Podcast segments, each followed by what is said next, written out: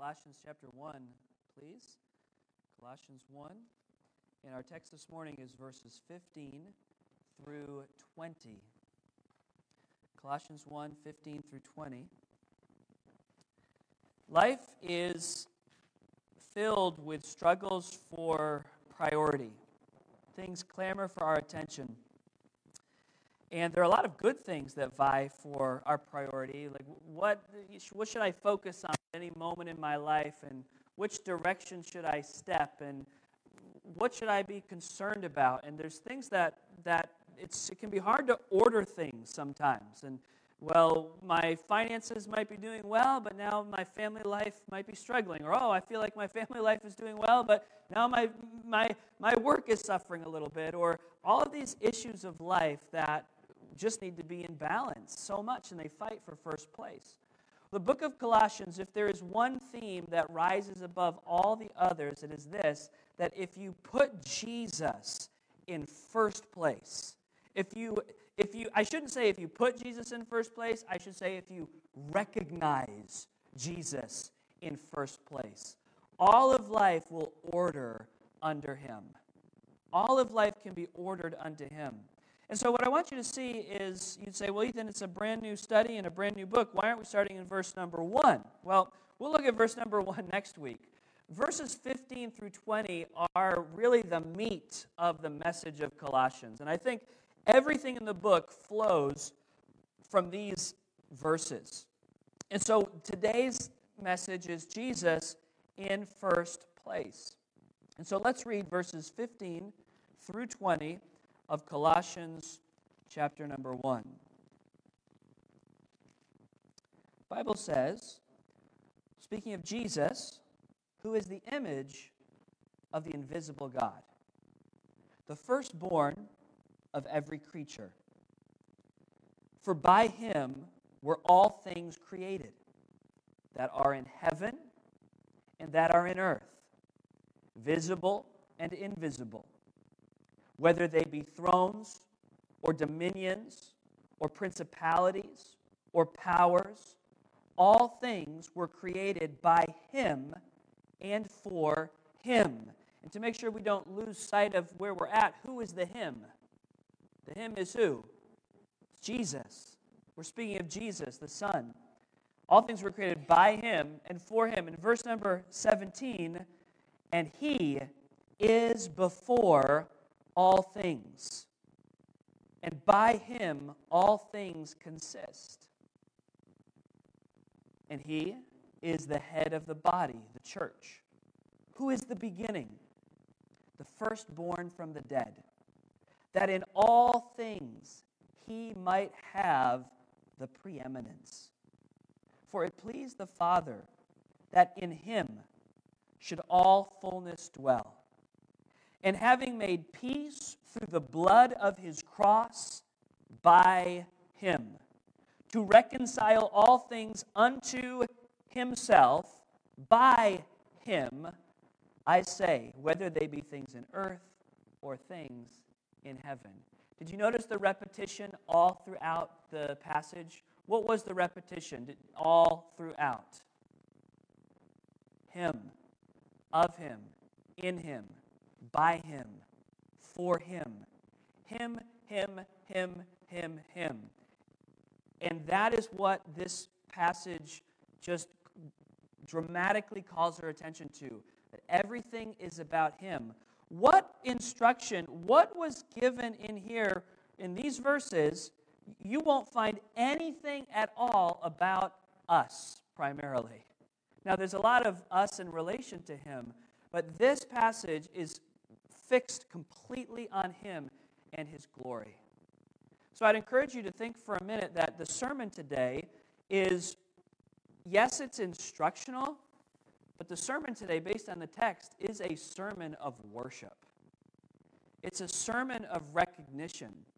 It's an opportunity for us to say, it is not about me, it is about Him. Jesus in first place. Let's pray. Lord, help us, I pray, as we continue today. Lord, we need your help. Lord, this passage is, is just so filled with truth and so filled with, with your glory.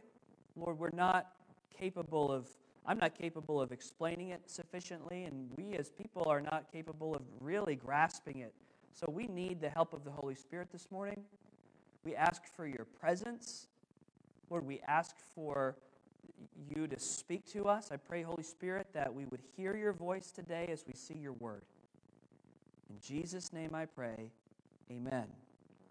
Well, we'll dive right into this, and I'd encourage you. These are the book of Colossians is a book that normally I like to preach through pretty large sections of Scripture. It's not uncommon for me to tackle 15 or 20 verses in a sermon, but we're not going to do that very often in this. We're going to look a little bit more closely at the individual sections. And so I'd encourage you to take notes. I'd encourage you to mark things in your Bible. Um, and we're going to try to get a really a glimpse and a handle on the entire theme of this book over the next few weeks. So, in verse 15, I want you to notice as we introduce the passage today, you just get floored by this opening statement who is, and that's not a question, it's a descriptor. Jesus is. Who, who is Jesus? So, Jesus is the image of the invisible God. The image of the invisible God. There have been many, many religious leaders who have come on the scene to point to God, to tell you who God is, or to describe what God is like. But it's Jesus who came, and you could look at and you could say, Do you want to know who God is? Do you want to know what God is like? All you have to do is look at Him. Just look at him. And as you look at him, you don't see a man who tells you about God. You see the image of God. In fact, um, it's going to be, it's, it's, we're going to see this even more. But when you see Jesus, you see God. Do you remember back a few weeks ago or a couple months ago when we were in the upper room and Jesus, the disciple, asked Jesus, Lord, show us the Father. And he said, Have I not been so long with you? Don't you realize if you have seen me, you have seen the Father?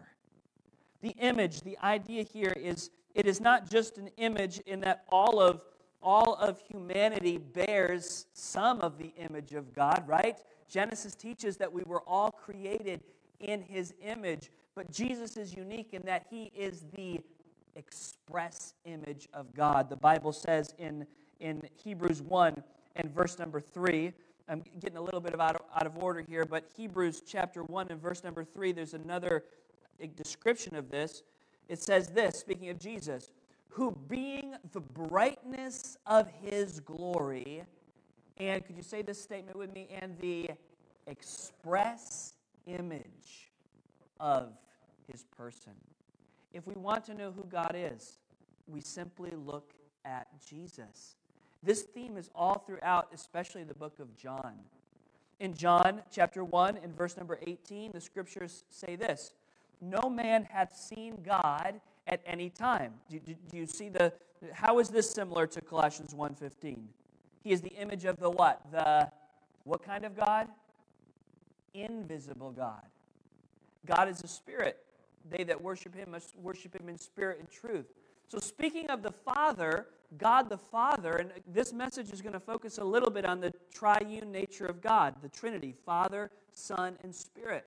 So, speaking of the Trinity, uh, speaking of the Father particularly, no man hath seen God at any time. However, the only begotten Son, which is in the bosom of the Father. Notice present tense, not past tense, not future tense, but a continuous state of existence. The only begotten Son, which is in the bosom of the Father, he hath what? Declared him. In John's gospel, Jesus is the Word. In other words, the statement of who God is. Here in Colossians, he is the image of the invisible God. Jesus, the deity of Jesus, is probably the, well, I, I don't think it's probable, I think it's, it's certain the deity of Jesus, the fact that he is both man and God, the fact that Jesus is God, is the central truth to Christianity. Everything hinges on who Jesus is, and He is God. He is the image of the invisible God. Now we come into the explanations of how Jesus is first place and where. And I'd like to show you three things this morning. If you'd turn over in your notes and follow along in the scriptures, I want you to see from Colossians that Jesus is first over creation. Then I want to show you that Jesus is first over his church. And thirdly, Jesus is first over salvation. And that is what's explained here. Now, the application is crystal clear. If Jesus is first in all of those areas, then certainly he should be first, have first place where? In my life. He should be first. But what the scriptures always do is, and you see this throughout Paul's writings especially, is they don't just give us a statement like, hey, make Jesus first place. They don't do that. There is time spent early on laying a theological foundation, laying a foundation of truth and revelation about who God is, so that we fully understand why it is that we should put Jesus first in our lives. Now, you'll notice in verse 15, and we'll look through verse 17, that Jesus is first over creation. Look at verse 15 again. Who is the image of the invisible God? Now, this next statement is really important. The firstborn of every creature. Circle, underline, mark that word, the firstborn. Now, there are some who would deny the deity of Christ, and they have been with us since the very first centuries. There are heretics that have risen up, and the church has had to deal with this time after time after time. There are some that would deny the deity of Jesus, deny the, the, that Jesus is God, and they would say, oh, well, look at this passage right here, that he is the firstborn. And so that phrase has caused trouble for some, and I'll give you uh, some clear explanation this morning of how it doesn't need to cause you any trouble. Um, but notwithstanding the explanation, if you just read it in context, if you read it in context, it's clear who Jesus is. First, we saw that he is the image of the invisible God, the firstborn of every creature. But now look at verse number 16. For by him were all things what? Created. Question Do creatures create? Who creates? Creators create. Creators create. So, this idea of Jesus being the firstborn of every creature does not belong, mean that he belongs to the creation. And I'll show you why in just a minute. Hang tight with me. I want you to see the context first. And by the way, for those of you that like to study the scripture, when you come to a difficult passage or a difficult word or a difficult area, one of the best things you can do is not stop there, but just keep reading the flow of the passage.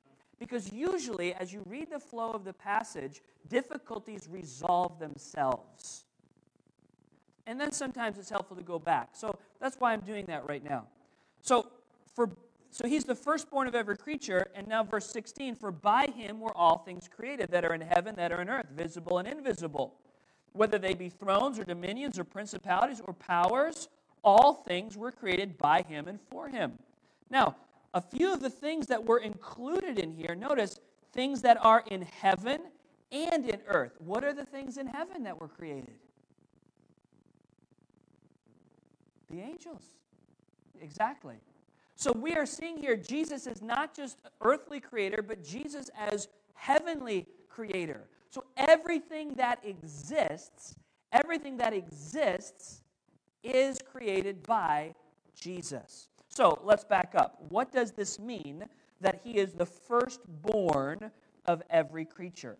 Well, as hopefully you've underlined, circled, or you've drawn attention in some way to this state, this word firstborn when you study out firstborn in the scriptures, you find very easily, this is not a stretch, this is a very easy conclusion to come to, that the word firstborn can have two meanings.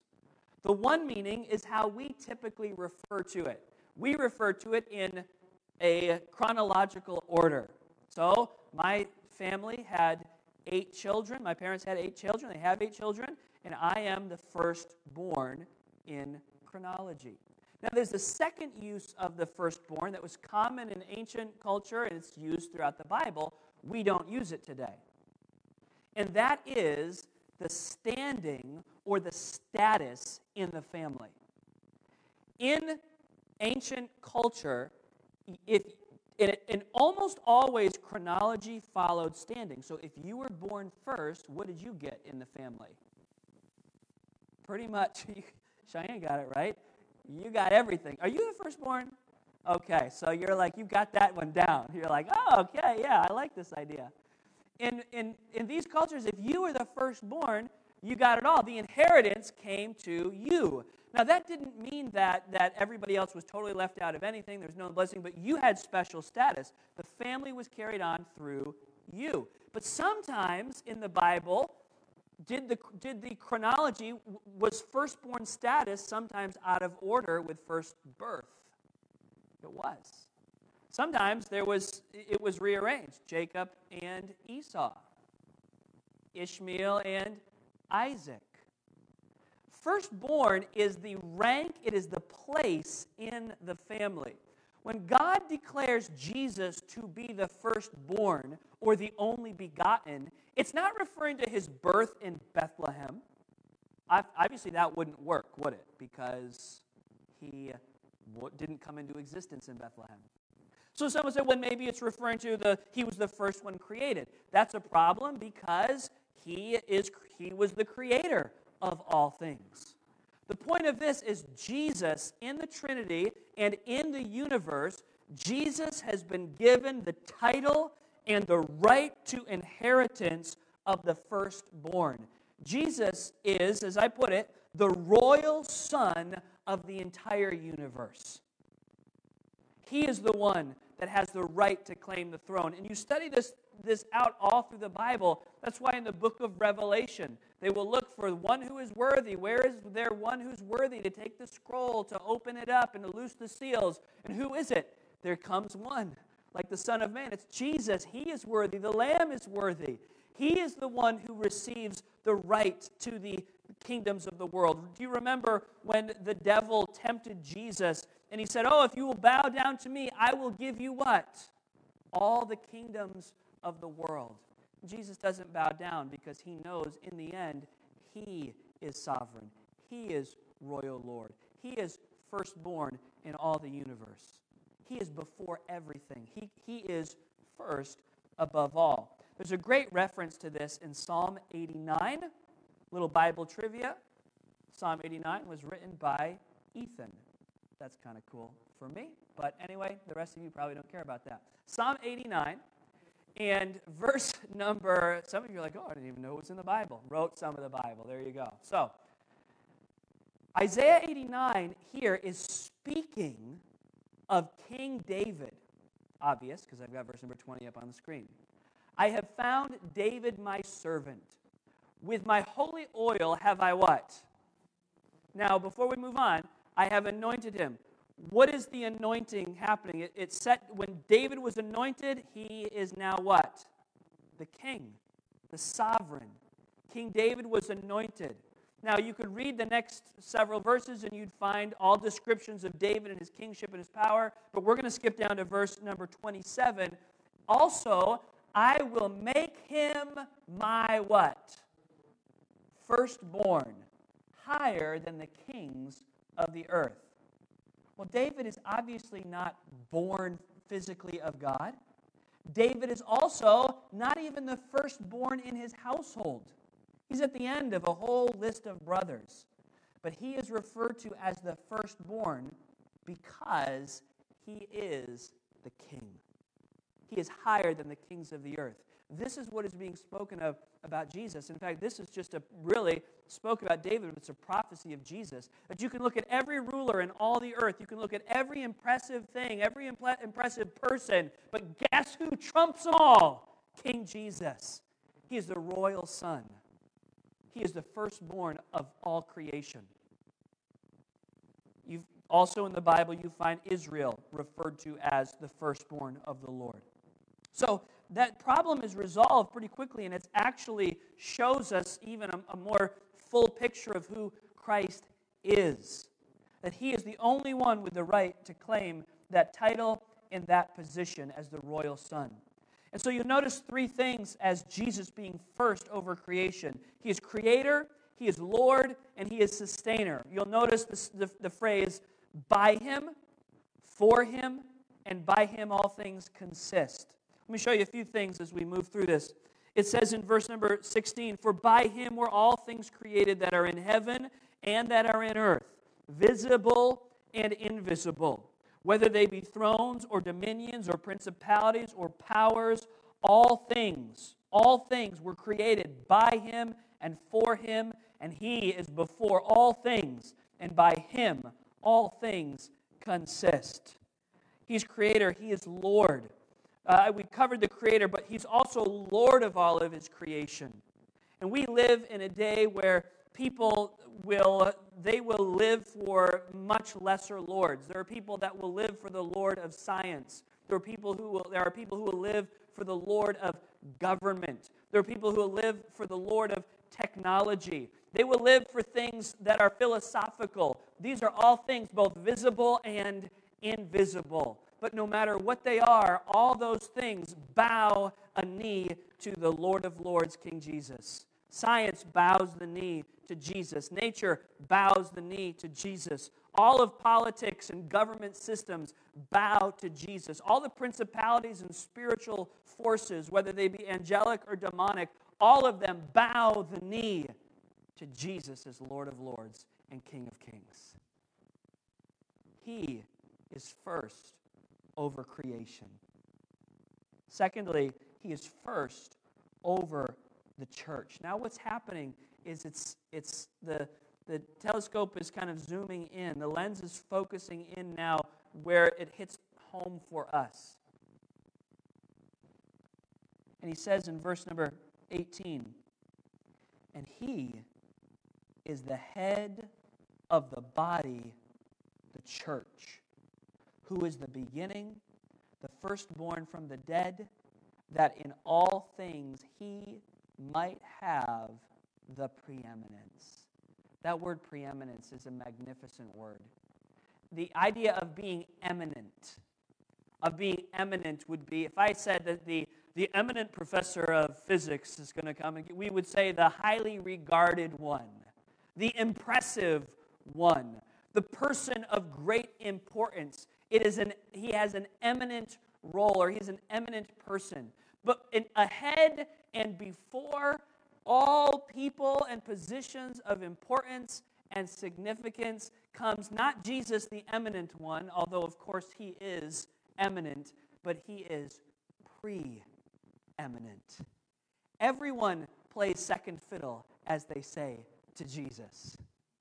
And I think about this, and I think about the what we already read, but the and I'm kind of going a little bit back to that first point, but I think about all of the struggles in the world and all of the conflicts and, and, and all of the people that are exerting their will and their power. And, and, and I, I got to meet this past week a, um, a refugee family from the Ukraine.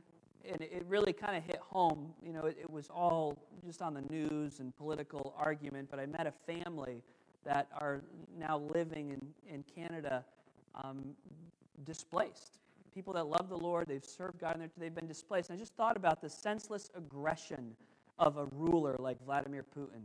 The senseless aggression of, and, and, and that's not the only government. There are all kinds of governments. And whatever your opinion about the politics, the fact is this that the actions of, of governmental powers, they, they hurt people, real people.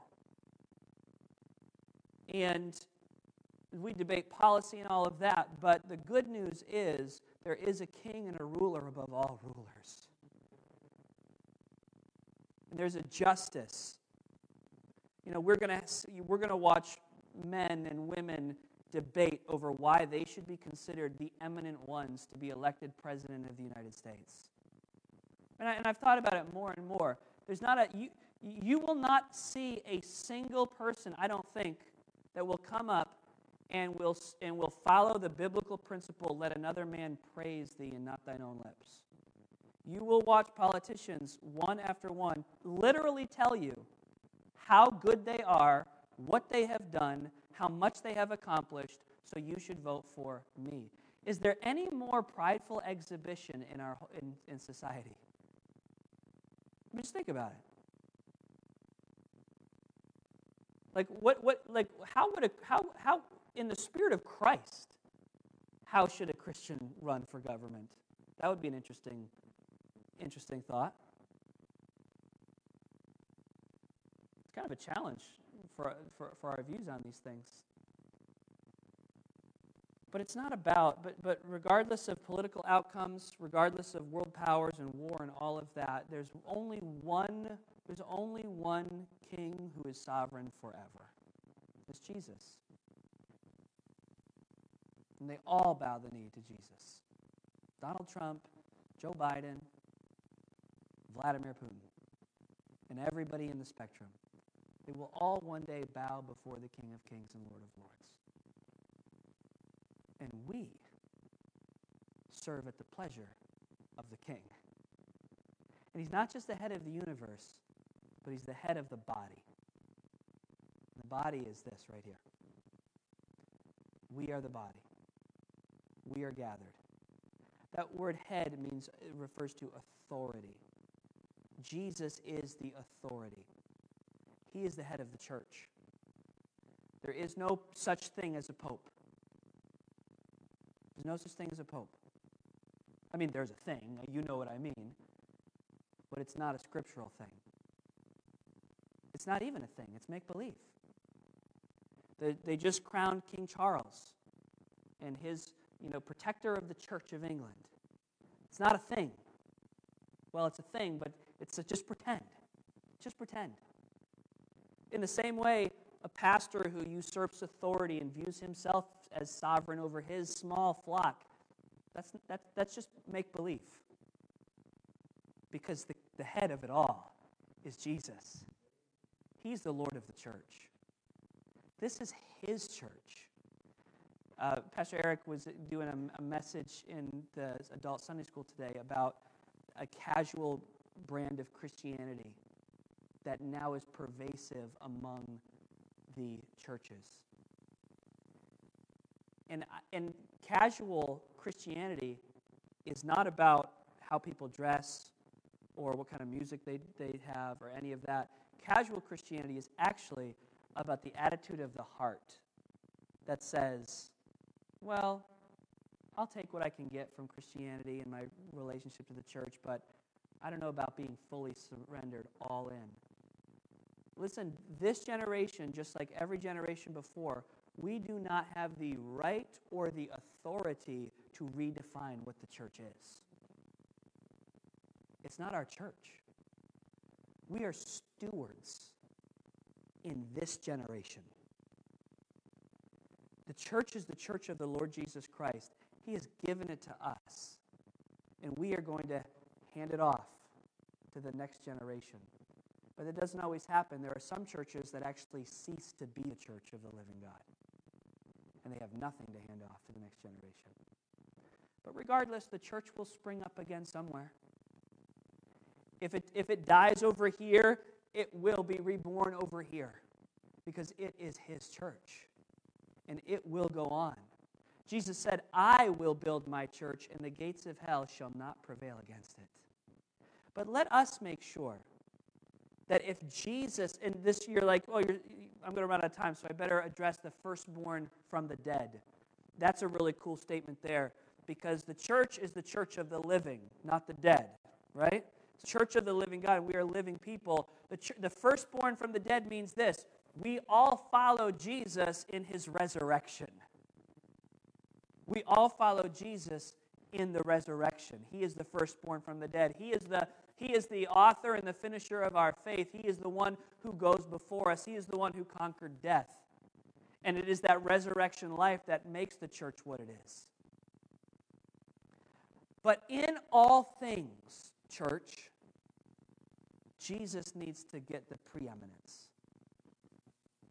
So that means when I come into worship, when I interact with believers, when I do everything, I am not the one. The attention is not to be on me, but the focus is to be where? It's on Him. He is preeminent, He is above all.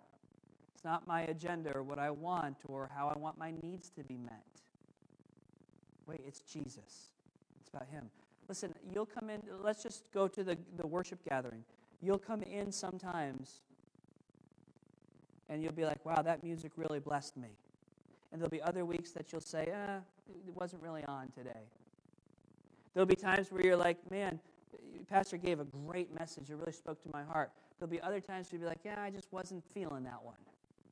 As hard as it is for me to admit, you know, there's some duds out there. But, but those aren't the questions. The questions are, was Jesus magnified? Did Jesus get the preeminence? Because in song, in word, in action, as long as Christ is magnified, he is pleased. And that's what we're here for. In all things, he might have the preeminence. You say, I'm just really struggling now knowing, like, you know, my, I, am having trouble in this, I'm having trouble with my health, I'm having trouble with my marriage, I'm having trouble in my finances, I'm, I'm struggling in, in this area of my life, or maybe you're in school and you're like, I'm just struggling here and, and I just can't find time. I can't sit. Listen, it, just put Jesus preeminent in your life. Start every day. I love what I think it was John that shared in the testimony that we used to talk about the devotional in the morning, right? That you had a devotional. And there was something about when you started, when he started that moment focused on the Lord, focused on Jesus, that he was ready for the rest of the day of serving God in all things, he gets the preeminence. So let's just take out of theory and theology for a minute and let's just put it into practice. Just in your car, before you step out to walk into your office, just say, Jesus, you're first place in my workplace today. You're first place. In, in our lives, when we wake up, Jesus, you are first place. In all things, you have the preeminence. He's first over creation. He's first over the church. And finally, he this is just a magnificent conclusion to this section. He is first over salvation. He's the captain of our faith. He's the forerunner, the author and the finisher. He's the first in salvation. And I want you to understand this. Please listen carefully. The greatest need that every human being has is the need to be forgiven of our sin so that we can have a relationship with God. The most important thing is that we would be forgiven. Our sin separates us. Our sin makes us unworthy of coming to God. Our sin makes us unworthy of heaven. And our sin makes us deserving of hell. And we need to be saved. We need to be reconciled, redeemed, and Jesus goes first. But here's how religion messes this up religion puts who first in salvation? Us. Religion says, well, I see the good thing about religion, and some of you grew up in very religious backgrounds where you were told right and wrong, you were told that you were wrong, but where many religious and even Christian religions get it wrong is they say, they diagnose the problem. You have a problem. You are not right with God. You need to be saved. But what they do is instead of putting Jesus first in salvation, we cut the line and we put human effort first. And we say, okay, well, I need to be right with God, so what do, excuse me, Jesus, what do I need to do? How many of you ever been cut in line before? You, you know what I'm talking about? You, you, are like, you talk about a, a keen sense of justice. Just watch somebody cut you in line. It's just not just. You don't belong there. In fact, you belong back there. Hey, there's the line, buddy. How many of you ever said that to somebody before, you know? There's the line. Well, when it comes to our salvation, anytime a human being or a religious system cuts in front of Jesus, we are stepping where we do not belong. He went first in salvation. Look at this. Verse 19 For it pleased the Father that in him should all fullness dwell. Jesus is the first in the Trinity. He has been given a name that is what? Above every name. That at the name of Jesus, Yeshua, that Josiah shared with us, that at the name of Jesus, every knee should bow and tongue should confess. There is neither is there salvation in any other, for there is none other name under heaven given among men whereby we must be saved. It is the name of Jesus. It's a name above every other name of God. There was no sacred name in the Old Testament than Yahweh or Jehovah. Yet Jesus has been given, it pleased the Father that in him should all the fullness dwell. You might say, well, what exactly does this mean? Well, he, he explains it later on in chapter number 2. So, and I put that in your notes, Colossians 2 9. For in him dwelleth all the fullness of the Godhead. That's the Trinity. Bodily. So, all of it, and I don't understand this. If I could understand it, then I would be God. If you could understand it, you would be God. This is one of those things that makes God God, that He is three in one. There's a Godhead, Father, Son, and Spirit. But Father, Son, and Spirit all agreed that the fullest expression of who He is, uh, of, of who they are, they are one. You know, you know, um, the grammar doesn't, we don't even have the right grammar for it. But the full expression of who God is should be found in whom? In Jesus. But in Jesus in the form of a body. Amazing. That the bodily form of Jesus is where all of the glory of God is seen in its fullest. He's first place in the Trinity. And then look at this. The Godhead made a the Godhead made a sovereign decree. Verse 20. And having made peace through the blood of his cross, by him by him. The Father gave, and the Father suffered on the cross, but the Father wasn't the one on the cross. The Spirit suffered on the cross, but the Spirit wasn't on the cross. It was the Son who said, I will go and I will make peace. And somehow, in the sovereign decision and the sovereign relationship of Father, Son, and Spirit, it was agreed that the Son, from eternity past, it was known that the Son would go. He would go first. The Father would send, and the Spirit would empower, and the Son would go, and He would make peace. And He went first. He went before all of us. And as the line, as the line of sinners stood ready to be condemned, as the line of sinners stood there, and the sentence would be a foregone conclusion guilty, guilty, guilty, guilty, and a line just into infinity of guilty sinners. Jesus said, I will go first. And he stepped to the head of the line. And at the head of the line, he took all of the guilt and all of the sin of all of the sinners, like you and like me. And he said, I will go first. I will take the wrath and the punishment of sin first. And he made peace when he shed his blood on the cross. Having made peace, peace with who? Peace with himself and us. Peace between God and man. He reconciled us. He brought us together. He solved the sin problem to reconcile all things unto himself. By him, I say, whether they be things in earth or things in heaven. And you and I, all human beings, have a choice. We can stand there in line and we can say, No, I'll step to the front of the line. I'll on myself. I think I can be good enough to appease the wrath of God. I think I can try hard enough to overcome all the sins. But the fact is, none of us will have anything to offer.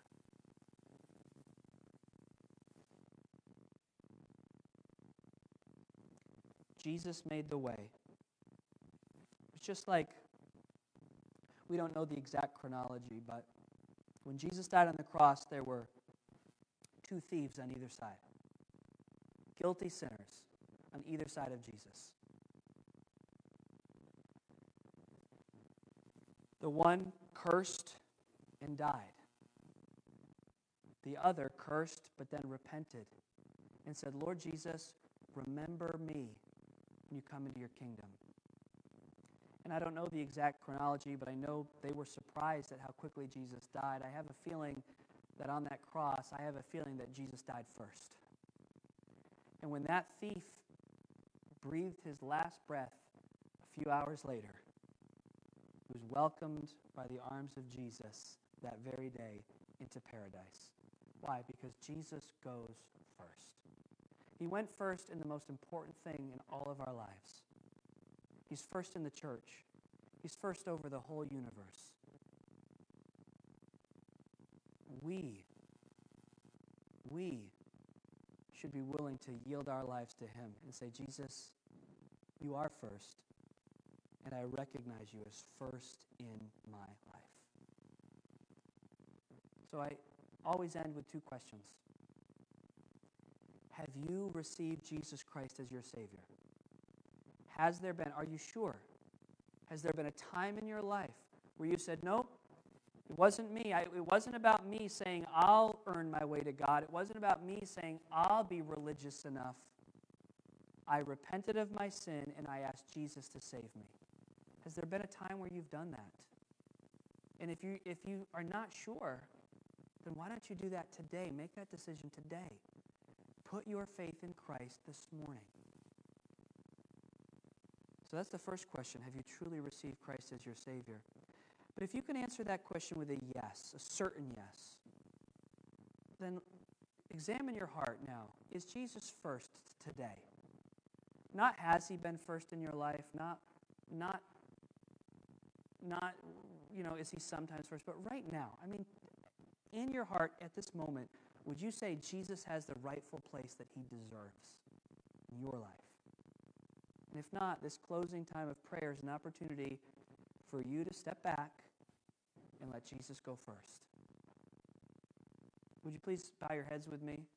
Close your eyes. I'd ask that we just have a quiet moment right now, not a lot of moving around, just a thoughtful time.